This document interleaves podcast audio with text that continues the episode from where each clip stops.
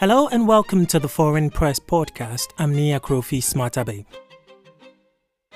This podcast is an educational program by the Association of Foreign Press Correspondents in the USA, AFPC USA. This podcast is available on Google, Apple Podcast, and Spotify, and everywhere you get your podcast.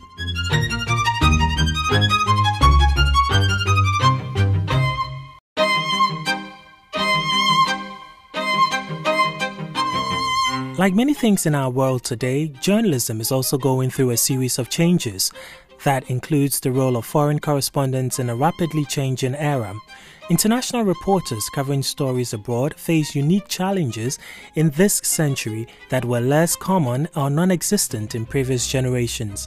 Among them are the dangers of reporting in a world increasingly threatening them, and press freedom, of course, with fiscal dangers, legal challenges, harm, and jail time, like Evan Gershkovich, whose wrongful detention in Russia we discussed a few weeks ago on this podcast. Then there's a host of other challenges to the truth and accurate reporting. There's the digitization of storytelling and the decline of print publications, as well as funding for old-school platforms, an explosion of misinformation and disinformation, especially on social media, including politicians attacking the truth and calling the media the enemy of the people, and the increasing influence of artificial intelligence. Joining us to discuss the issues is Storer H. Rowley, who goes by Bob.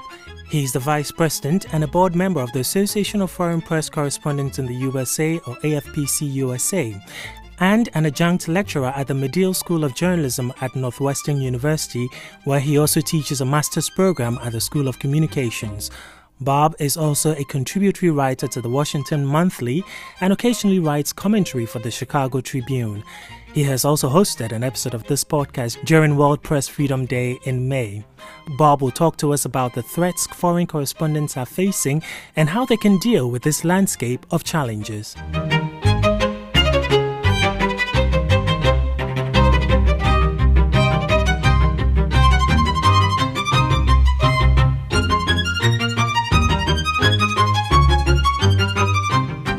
Bob, welcome to the podcast again. Thank you, Nee. Great to be here. Great to have you this time as a guest. Okay, so you had the introduction as I read. Our world is changing, and so is our profession. And yes, the first thing I mentioned, for instance, about the digitization of stories, I remember very well as a kid.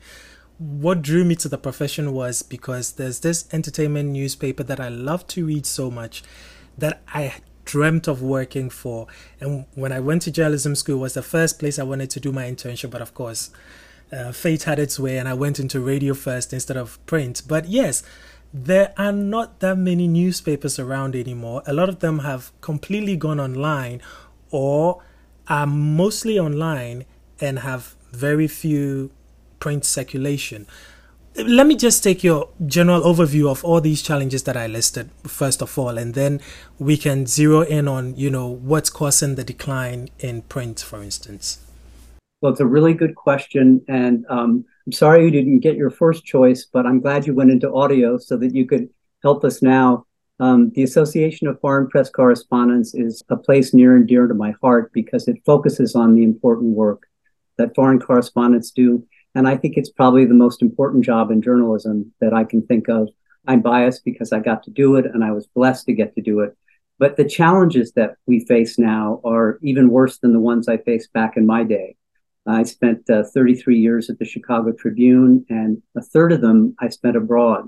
I lived in Mexico and covered all of Latin America. My daughters were born there. I lived in Toronto and covered Canada, but I would go on long assignments from Canada to cover the first Gulf War or the fall of the Soviet Union or the wars in Yugoslavia. I went ashore with the Marines in Somalia with my suitcase. It wasn't very heroic or daring, for the invasion of Panama. And then finally, I was based in Jerusalem in the Middle East for 4 years, also with an apartment in Cairo. So I covered a lot of the world and I was blessed to do that. And since then, we've seen thousands of foreign correspondent jobs kind of disappear in the 2000s and the 2010s, just like newspapers facing the rise of the internet and the web. A lot of these jobs just went away, but I don't think it's a hopeless situation. There are still major newspapers around. The first thing I like to tell my students is that if you're looking for where the news is mostly generated still, even though newspapers are probably, they've lost thousands of employees and hundreds, if not thousands of newspapers have just gone away. There are still many great ones. The regional newspaper in a big area like Chicago still has a lot of sway. If you look at where cable news and television and radio programs get their news in New York, they wake up in the morning, they go out and get the New York Times and the Wall Street Journal, among others. And a lot of those print newspapers dictate what happens there. In Washington, the politicians and the journalists wake up.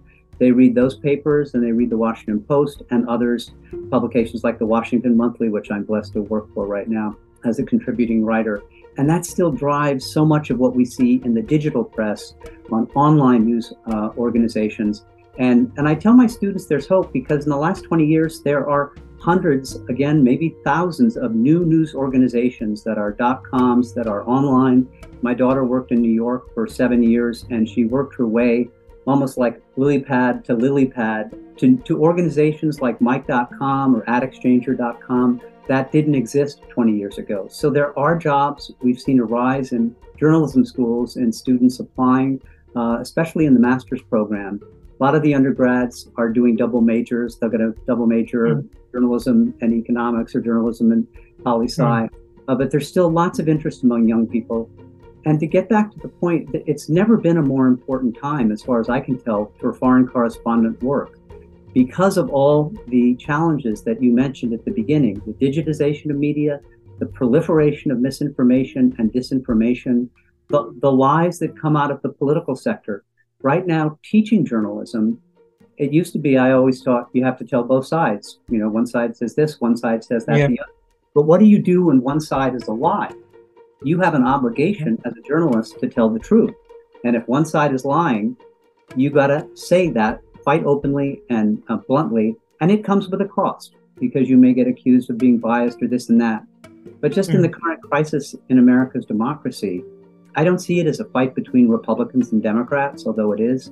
It's really a fight between people who believe in the Constitution and the democracy and are defending it, and people who are anti-democratic and want to tear it down for their own purposes. And I think that's the obligation of journalism. You have to report that. And when you're called fake news or the enemy of the people, I take that really personally. I've had friends who traveled the world to cover wars and other dangerous assignments and died doing it. I take it really personally, and I find it really offensive that someone would dare call the press the enemy of the people, especially someone in America, where freedom of the press, you know, is enshrined in the Bill of Rights. It's just not acceptable. So with all these challenges, my main point is that we have to keep telling the truth. Information is light, and we have to get it out there in all the ways we can, on all the platforms we can, in all channels and all the ways that people want to get their news. And one of those social media channels are now a great font of disinformation and misinformation. And the only way to combat that is to keep telling the truth louder and longer, because I do believe it eventually wins out. Because I was going to say, social media has both advantages and disadvantages, because I was recently listening to a news program where apparently one French newspaper, I can't remember correctly whether it was Le Monde or Le Parisien, that had its font and everything, you know, copied, and a fake story made with their logo on it and shared across social media, indicating that that paper had done that reporting when they really didn't do it. And of course, the media also relies on social media, now that a lot of them are behind paywalls, as we call it, online, to, you know, get readers to still engage with them. So if we are being branded as enemies of the people already, and we are having to deal with our corporate image being manipulated in this way, I mean, doesn't that make it even harder for the public to trust us than they are right now? Absolutely, Nia, it does. That's called a deep fake, I think. And you will see more and more of those on the internet generated by AI. These large language models and the image generating machines can do that more and more and make it look real. So again, when those things happen, the organization that's offended should be, you know, speaking out and writing very clearly about it. Other journalists and journalist organizations like ours and others should be out there speaking the truth and denouncing that on social media. There's this whole ecosystem now that we've really never seen before, where there are echo chambers of like-minded media echoing the same viewpoints, some of which are complete falsehoods and lies. Much like sharing the talking points that politicians are using when they make their appearances on the media channels. That's exactly right. And I mean, we even see this in our lives and families, don't we? I have a very close relative who is a supporter of a more conservative candidate. I tend to be a supporter of a more progressive candidate in my politics. But literally, when I watch his news programs, and then I talk to him and argue with him, I absolutely hear the same talking points come back at me. I have another close relative who thinks differently, and we often joke now that when he gets his Oathkeeper card, I'll bail him out of jail. But he's absolutely convinced that he's right about all these issues, and I know where he's getting a lot of his information, and it's not from reliable sources. So the media's credibility has taken as huge a hit as politicians' credibility have taken in recent years. And it's a real problem. It's a problem that may take a generation to solve. And it's wrapped up with a much bigger problem of our democracy. Right now, America's democracy is in crisis. I never expected to see this in my lifetime. I'm 69 years old. I've lived through a lot of different periods. I lived through Watergate. I lived through Vietnam. I lived through the Cold War. But there were always constants in our politics. You know, foreign policy, we argued fiercely, and then we agreed on something, both parties. It was bipartisan. The arguing stopped at the water's edge, and America projected an image of power and credibility to some extent in the world. I know we always have our detractors, and we've made a lot of mistakes. But in general, we spoke with one voice on foreign policy. Now, Biden has gone out and helped bring NATO back together after the former president talked about leaving it and it not being important anymore. And he's built an incredible 50-nation coalition that goes beyond NATO right now to support Ukraine in its quest for democracy. And we can argue about how, you know, mistakes America made and the West made that might have led us down this path when the Berlin Wall came down. Those are all fair arguments.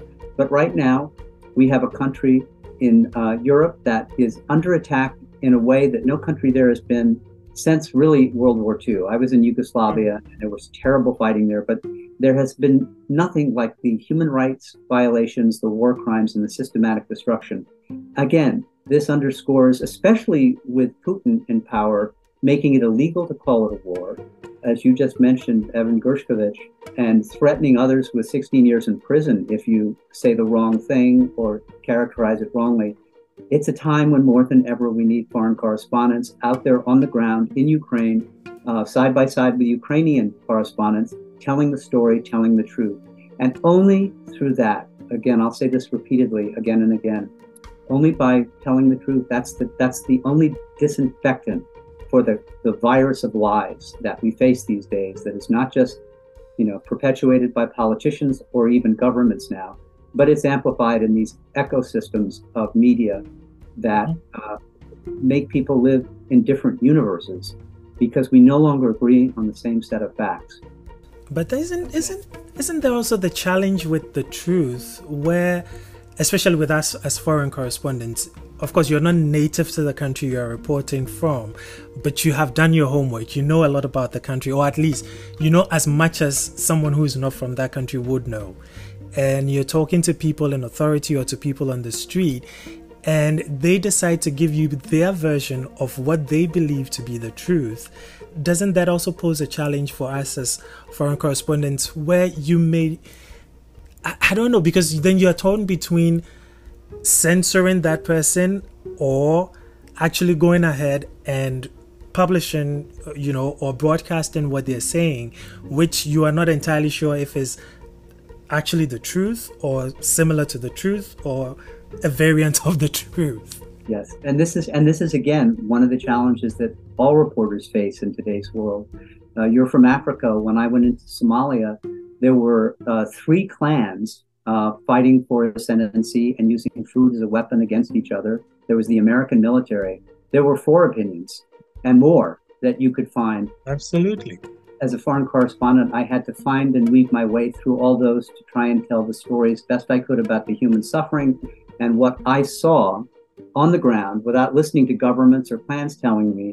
I listened to everybody, I reported what everyone said, but I also tried to make sure my readers understood from my independent, as objective as I could be viewpoint, what was happening. Same thing when I covered the war in Yugoslavia. There were Bosnian Serbs, there were Bosnian Croats, there were Bosnian Muslims.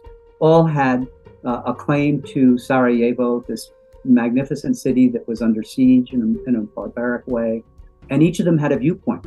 And I had to report that viewpoint. But I also had to make it damn clear to my readers who was most responsible. And in that case, it was clear to me the Bosnian Serbs were. I mean, the Bosnian Serbs, when I went in with John Burns, the New York Times reporter, he and I went in together, and the Bosnian Serb PR guy in Pale overlooking the city said, well, we can either kill you or give you a press pass. And for 15,000 years of human history, there's only been war, so that is our natural state. And we were like, and all in French, which I wasn't great at. And we were like, fine, we'll take the press pass.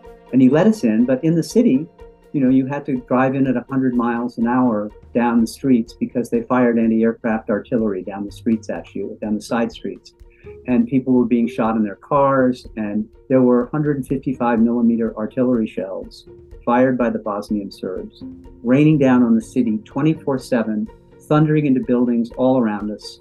I was a nervous wreck, the skin was peeling from my fingers. But I gave everybody their fair say in my story. Why are the Bosnian Serbs fighting? Why are the Bosnian Muslims and Croats fighting? But then I told the story of the human beings who were suffering. And it was clear to me, being there on the ground, that there was more truth and justice in what the Muslims and the Croats were fighting for than what the Bosnian Serbs were fighting for, because they were really promoting a brand of nationalism that had been kept under wraps by Tito all during the Soviet Union years. But as soon as that ended and the top was lifted from this boiling pot, all this destructive, evil nationalism came out. And that's what was really happening. And it would have been not following my obligation as a journalist if I didn't explain that. As you say, you learn the context of America when you came here. You have to figure out what the heck is going on. So I know other journalists who are foreign correspondents here who go to Iowa, go to the reddest county they can find, and interview people there. And I think the media in general has to do this. If there's a left wing or a progressive bias in the mainstream media, and I think it's fair to say there is in some quarters, it caused the media to miss a lot of things, to miss the rise of Trump in 2016 and what it was going on in the country that absolutely fired up people for him. There's a level of white grievance, in my view, that goes back to the globalization that started in the 80s when industrialization of the Midwest rusted. Jobs went away in the steel and railroad and other industries. Those jobs fled south to the Sun Belt. And a lot of people in the heartland of the Midwest were out of jobs, and then all over the country in a lot of red states. Old jobs went away with the globalizing economy. That's one factor, economic, and the other is racial. I do believe that as this country becomes more close to majority-minority in 2040 or 2045, when the white-dominant power structure, which has always been the majority, is no longer. I think we're seeing, and we've seen this rise for 15 years now, of this backlash. And I think that is also powering Trump. You can look at Trump right now and some of the words he's using to describe the people who are in the justice system trying to call him to account and bring him to justice. And there's a racist element of some of the things he's saying now to protest this while he denigrates the government, denigrates the Justice Department. It was fine for him to weaponize it when he tried to overthrow an election. It is not okay in his mind when the long arm of the law comes after him. So you have a challenge, and you have to report what that group of Americans, there's a third of Americans or a quarter of Americans who actually still support Trump. I don't know if that will last, but they do, and they're diehard supporters. And part of the reason they do is that, and they are enabling him to do the things he does. And it's a challenge for American reporters as well as international reporters here to pick through all this and maybe step back and say, what's happening in America now? What are the great transformations in culture and society and economy that are leading us to this point where our democracy is at risk. We have a guy who's been indicted 4 times now criminally in the last year, and he's a front runner for the Republican nomination for president. Mm-hmm. And it's, I mean, my friends in Europe are like, America, are you okay? And yes, Biden has brought normalcy back to foreign policy. When Trump overturned the climate change agreement, Trump overturned the Iran nuclear accord, Trump questioned the value of NATO. Biden has been trying to rebuild back the consensus on foreign policy that is basically still there. I mean, there's still a strong consensus in favor of helping to arm Ukraine against the totalitarian despot trying to destroy that country to expand his Russian empire. But we have to sort through the facts and report them. It's not good enough to say one side is lying and one's not. You have to say why that's happening and why people are supporting that lie. Trump wouldn't be powerful if he weren't being enabled by a lot of people who have been misinformed and disinformed through conspiracy theories and lying lawyers and a political cult that it's not all their fault. I mean, right down to the relatives in my family who believe what they believe, and a lot of it is just not correct. And whilst we, as journalists or foreign international journalists, need to report the truth, there's also one truth that we have to face, which is the cuts in jobs in newsrooms, and it is also affecting international journalists as well. I'm not 100% sure if I know exactly why these are happening, why all these job cuts are happening. Maybe you could share some perspective on that and what you know about it. Well, sure. I mean, it's the internet. The rise of the internet transformed the news business. I mean, ever since Gutenberg and the creation of mass communication, there's been sort of an aristocracy, if you will, a fourth estate, an accepted class of journalists around the world, especially in democracies, as they came to being, reporting or purporting to report independently about what's going on in the world. And, you know, back in the 1700s when America was created, if you were a journalist, you were really a spokesman for one political party or another. And there was no objectivity the way we know it today. But those were kind of the accepted, and then that evolved into the kind of reporting on the truth we talk about today, the kind of objectivity we talk about today, whether it's, you know, the Watergate reporting that brought down a president, the independent reporting that allows press on all sides of the ideological spectrum.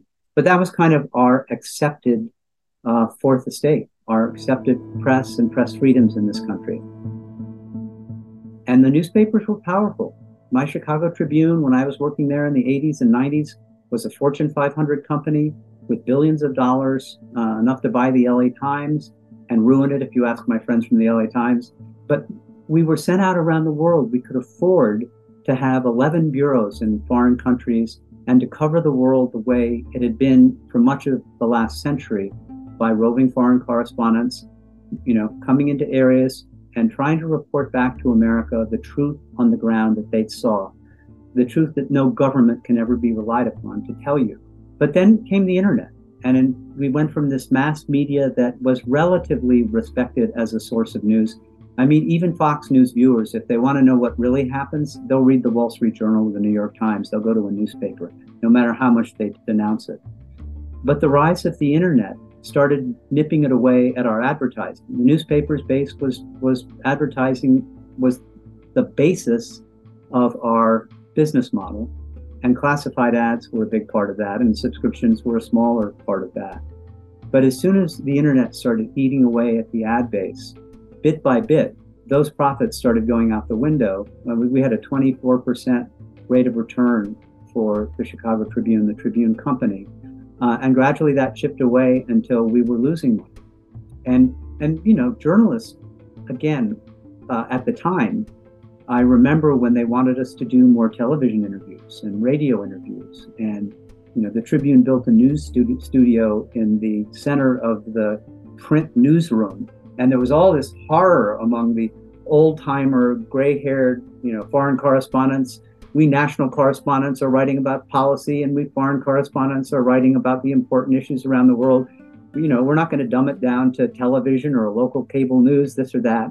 But there we were in the newsroom being told to step up because the Tribune was taking advantage of its expanded business assets, like its cable news outlet, its radio outlet, and now its online platform.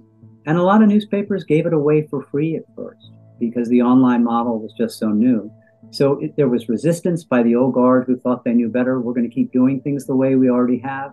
There was an obliviousness to the fact that we were arguing about the deck chairs on the Titanic while it was really going, the business model was going south into the North Atlantic that fast. And I wrote about this later when I got my master's degree and went on into higher ed. I wrote about the resistance to change. And we're seeing that same resistance to change today with artificial intelligence and other large language models that are now coming to the fore now. And some people say that if you thought the internet was a disruptive technology to the news business, wait till you see AI. And I think there's some truth in that. Mm. But technology now changes every nanosecond. What took 600 or 700 years to go into decline since Gutenberg was over in a few, maybe a decade or two. And then the rise of all these digital news outlets that, you know, would earn money by clicks as opposed to how many newspapers they sold. And the rise of the importance of video and audio as a means of storytelling, as you know well for the work you do, because people want the news now on their phones in all the ways that they want to get it. And you have to adapt as a news organization or die. So you did talk about AI, which, of course, is also one of the many challenges we are facing because there's a lot of stress. We know the actors are on strike and the writers are on strike because of AI and the potential problems it poses to their profession. Now, how about us as reporters? What do we face? There's reporting that Google is developing an AI tool to help news publishers by generating text and headlines, for instance. And that got me wondering, what other roles can AI play in journalism? Nee, that's a great question. And especially you bring up the writers' strike and the Hollywood strike. It is going to impact their industry. It's certainly already impacting the journalism industry. And I read about that too, that Google's developing a project. I think they call it Genesis. And it's intended to help, quote, air quotes, help journalists do their jobs, like gathering content to produce news stories. And they're reportedly starting only with smaller publishers with this, but they've also pitched some of the top news organizations like the New York Times, Washington Post, the Wall Street Journal, News Corp.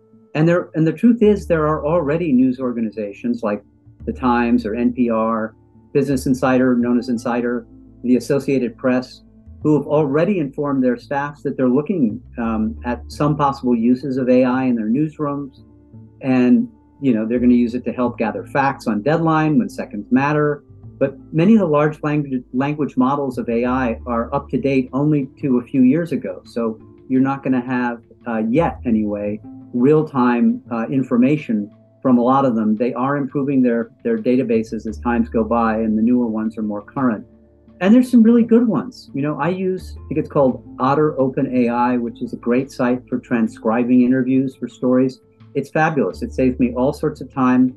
And I've used ChatGPT in my classes at Northwestern as kind of a teaching and a learning aid. And there are lots of cool things it can do. It can spit out really smart headlines, for example. If you're creating headlines, you can ask it to write 20 headlines and phone your questions and then sift through those and shape it to the one you like. But the big thing is you have to fact check it and be careful, really careful what you use it for. Exactly. I mean, in my journalism and marketing class, it's good at summarizing best practices, for example. Rules of the road for good writing. It could give you the 10 top good writing rules, but it can't write compellingly the way you and I can as human beings. They can gather information on a topic, but they can't write with energy and punch or empathy and emotion like human writers can, at least not yet anyway. And the downside is they are prone to inaccuracies, they are prone to hallucinations, and they make stuff up. So that use of AI can not only hurt the reputations of generative AI tools, but also the credibility of any news organization that uses it and gets it wrong.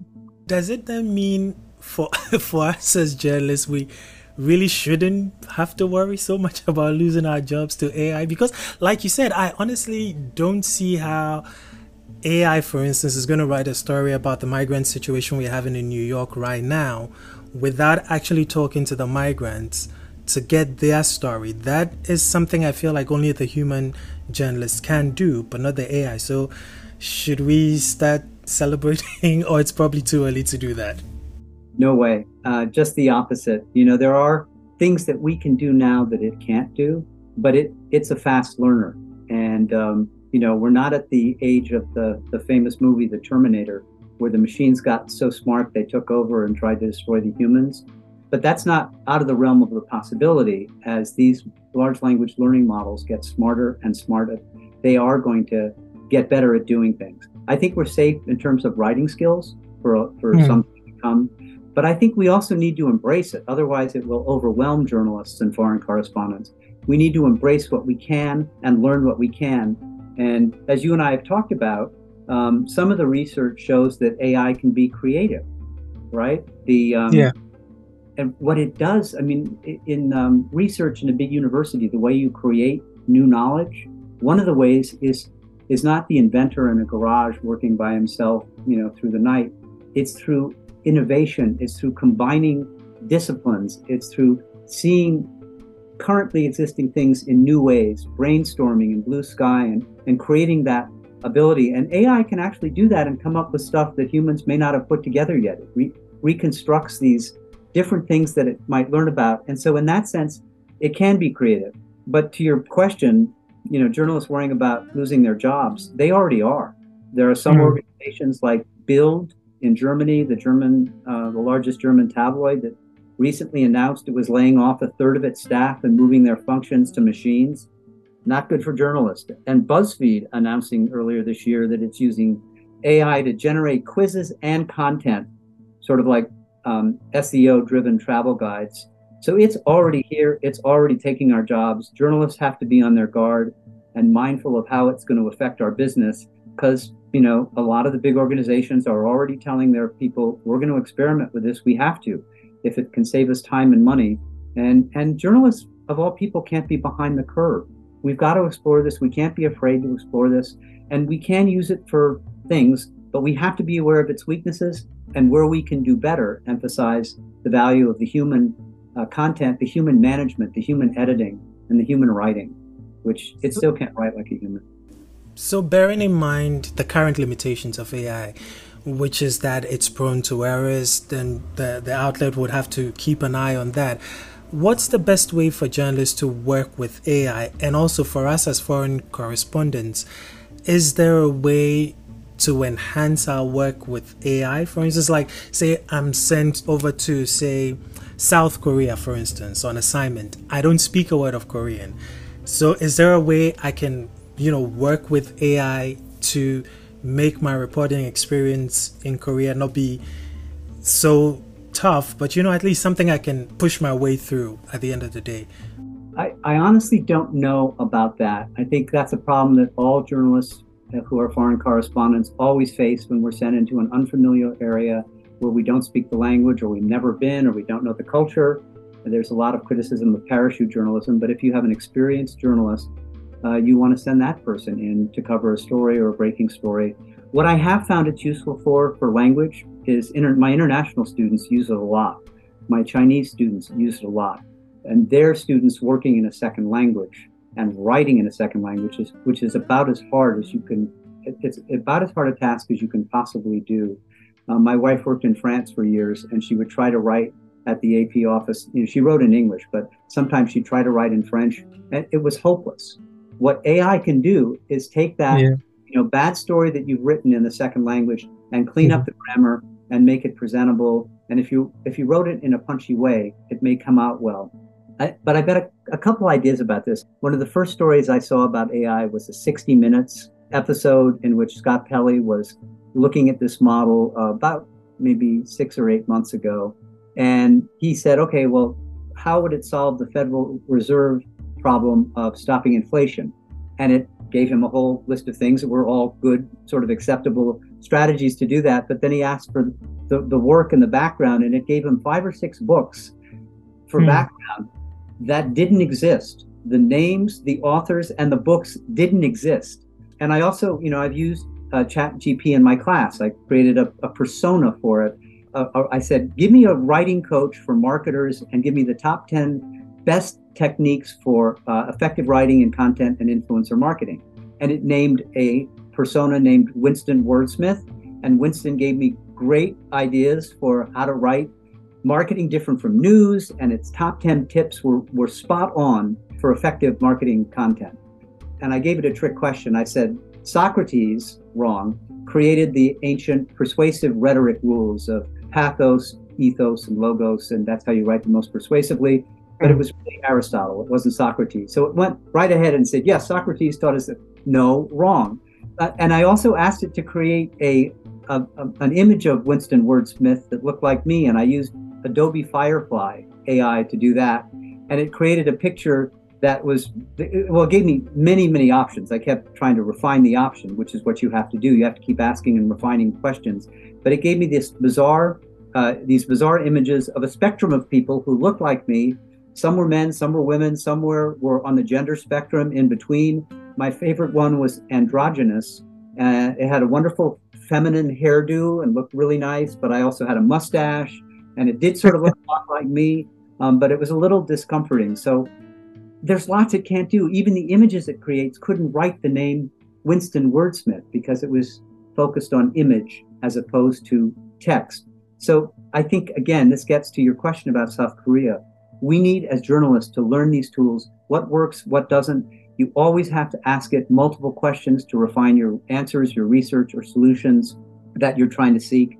And it will give you good ideas sometimes, but you have to perfect those ideas. When I have my students do this, I make them do a lot of questions, not to be lazy, and to show me their work so that I can see what questions they asked, what answers they got, and then how they used that in their writing. So they're not using it to write. But for journalists, I'd say the three most important things we need to do, like with anything else, with AI, we have to check the work of the machines, the grammar, the facts, the accuracy. That's what journalists already do in their work. But if you're doing research or headlines or looking for a good description of some issue or system, it can be helpful as a starting point, but not a finished product. And second, as I just said, you've got to keep asking it questions to refine your search. That's how to use it without just sort of asking it a one-off questions and taking the answer. Ask it a lot. But I really encourage all journalists to experiment with this starting now so that you can stay up with what happens and how it might have some best uses. And again, the third use is what I use the Otter AI transcription service for my stories for the Washington Monthly and for the Chicago Tribune that I still write, because it's great. You put your N3P audio into the machine. In a few minutes, it gives you a transcript that's a live transcript on the web. You click on the part of the interview you want, and it picks up right from there and plays it right from there. And if you're doing, you know, God forbid, if you're doing a Q&A and you have to do the whole thing, it starts it all for you, and then you just have to clean it up. But if you're finding that quote, you don't have to go through an hour of tape. You can go right to the place in the transcript where you know it is. You can listen to that 3 minutes. You can get your quote, and you can check your quote. And it's been invaluable for saving me time. So I think those two things, the transcription and also the translation to help you write better, would be, I'd say, are two of the best uses I've found for it. So, Bob, to wrap up, we've talked at length about some of the challenges we face, because the challenges in our industry, they are too numerous to discuss in one podcast episode. Based on the ones we've talked about, the digitization of stories, the job losses in the industry, the AI coming on board, and what it can and cannot do, and how we have to cope with it. You brilliantly gave us 3 points right now. In summary, what would you say journalists need to do to prepare, or I wouldn't say to soften the, maybe to soften the blow is more of a better word, that these challenges pose to us in our profession? Because it is a fact we are losing jobs because the internet has come on stream, and the AI is also being trained to do some of the things we're doing. So the numbers, the large numbers in the newsrooms aren't necessary anymore. So what do we really do? Well, you need know this because you went from one desired field into audio. So you went into a field that It's relatively new. I mean, the printing press goes back to Gutenberg multiple centuries, but you picked up on a new technology that was just created in the last century, and it transformed the last century. I mean, print newspapers were it until radio came about in the 20s and 30s and became more used for sports or for news. And then television came and changed the game again. And then the internet came and changed the game again. And each change changes it more rapidly. So the bigger picture to me is there's always been disruptive technology. It is accelerating now at a rate we've never seen before. Again, whether it's the misinformation, disinformation amplified on social media, or whether it's the rise of AI that some say will be multiple times more impactful than the rise of the internet. The first thing you do is you adapt. And that means a couple of things. It means you start with the old school skills that we've all learned and you apply them in the new media world. At Northwestern, we teach our journalists what some call backpack journalism. When they leave with a master's or an undergraduate degree, they don't know just how to write compellingly for newspapers or magazines. They can do data reporting, they can do coding, they can do radio, video, audio, and they can write for online versus writing for print journalism. But they have to take all those skills out into the world now because that's the world they're in. But the old school skills are still the same. You have to know how to interview a person, have to be empathetic as a reporter, have to understand what news is as you're hearing it and adapt as you hear it. Just a quick story, in Sarajevo, I was in a bomb shelter with two little girls the ages of my daughters in the 90s, 4, 3, 4, and 5. And these two little girls were with their grandmothers. The shells fell outside. Their father was away doing funeral arrangements for their mother because she had just passed away. She was killed in the fighting. He was out getting a casket and funeral logistics done. And they were with the grandmother, and I was interviewing them, and I knew that they lost their mother, and they didn't know that yet. That was heartbreaking. I knew the pain and suffering that they were going to go through. No machine can make that assessment. No machine at this point can cover a war. I mean, Elon Musk gave Starlink to Ukraine, and they can communicate over it. So the internet is there, but, you need a war correspondent or a seasoned correspondent to go into a difficult area of the world, make judgments about safety and how to stay safe, make judgments about freedom of the press there, how safe is it for me to say something or do something here. You have to think on multiple complex levels, and then you have to report and absorb and understand what you're hearing and think as you interview these little girls who want to make you weep, but you can't show what you know, and then you have to go back and write that story. AI can't do that. Maybe someday. But right now, you need a human being to go home, punch up yourself and say, now try to do justice to this poignant human story that you just saw so that your readers back home or your viewers or your listeners understand just how brutal, barbaric, and inhumane this war is. And maybe they know better how to think about policy or who they vote for that might have an impact on that policy, or what politician would support that. And the old school skills are ethics in journalism. Report the truth. The truth won't always set you free, but it will set you down the road to countering all the disinformation. You have to report it on a new platform, learn a new platform. If you have to use AI, use it where it can help you save time and enhance your story, but don't let it make you a mistake that you then have to correct because you tried to cut some corner. Support and learn how to use this new and innovative thing because it's coming. It's here. It's already costing journalists some jobs. Don't run away from it, but try and, there's people who will use it for ill. We have to use it for good, and people have to learn how to do that so you can counter the other thing. And we're going to have to rely on new models of journalism, online journalism, non-for-profit journalism, maybe government-supported journalism like public television or public radio. But the final thing I will say is there is a great British playwright, Tom Stoppard, who before he wrote Rosencrantz and Guildenstern Are Dead and other great plays, he wrote a play. It was his only journalism play because he started out as a reporter, a foreign correspondent in Africa. And it's called Night and Day. And there's a character in it that says at one point at a terribly destructive and sad human moment, information is light. Information in itself about anything is light. And that's what foreign correspondents do. They go in and tell the story that no machine or no government or no invested interest on one side or the other can tell, an independent view of what's going on in a section of humanity in a part of the world where their readers would not know about unless they were there writing about these people who would otherwise die in darkness or suffer terrible fates under a bad government or autocracy. And that matters. And I think in this era of digitization and misinformation, foreign correspondent work matters more than ever now. And it's vital.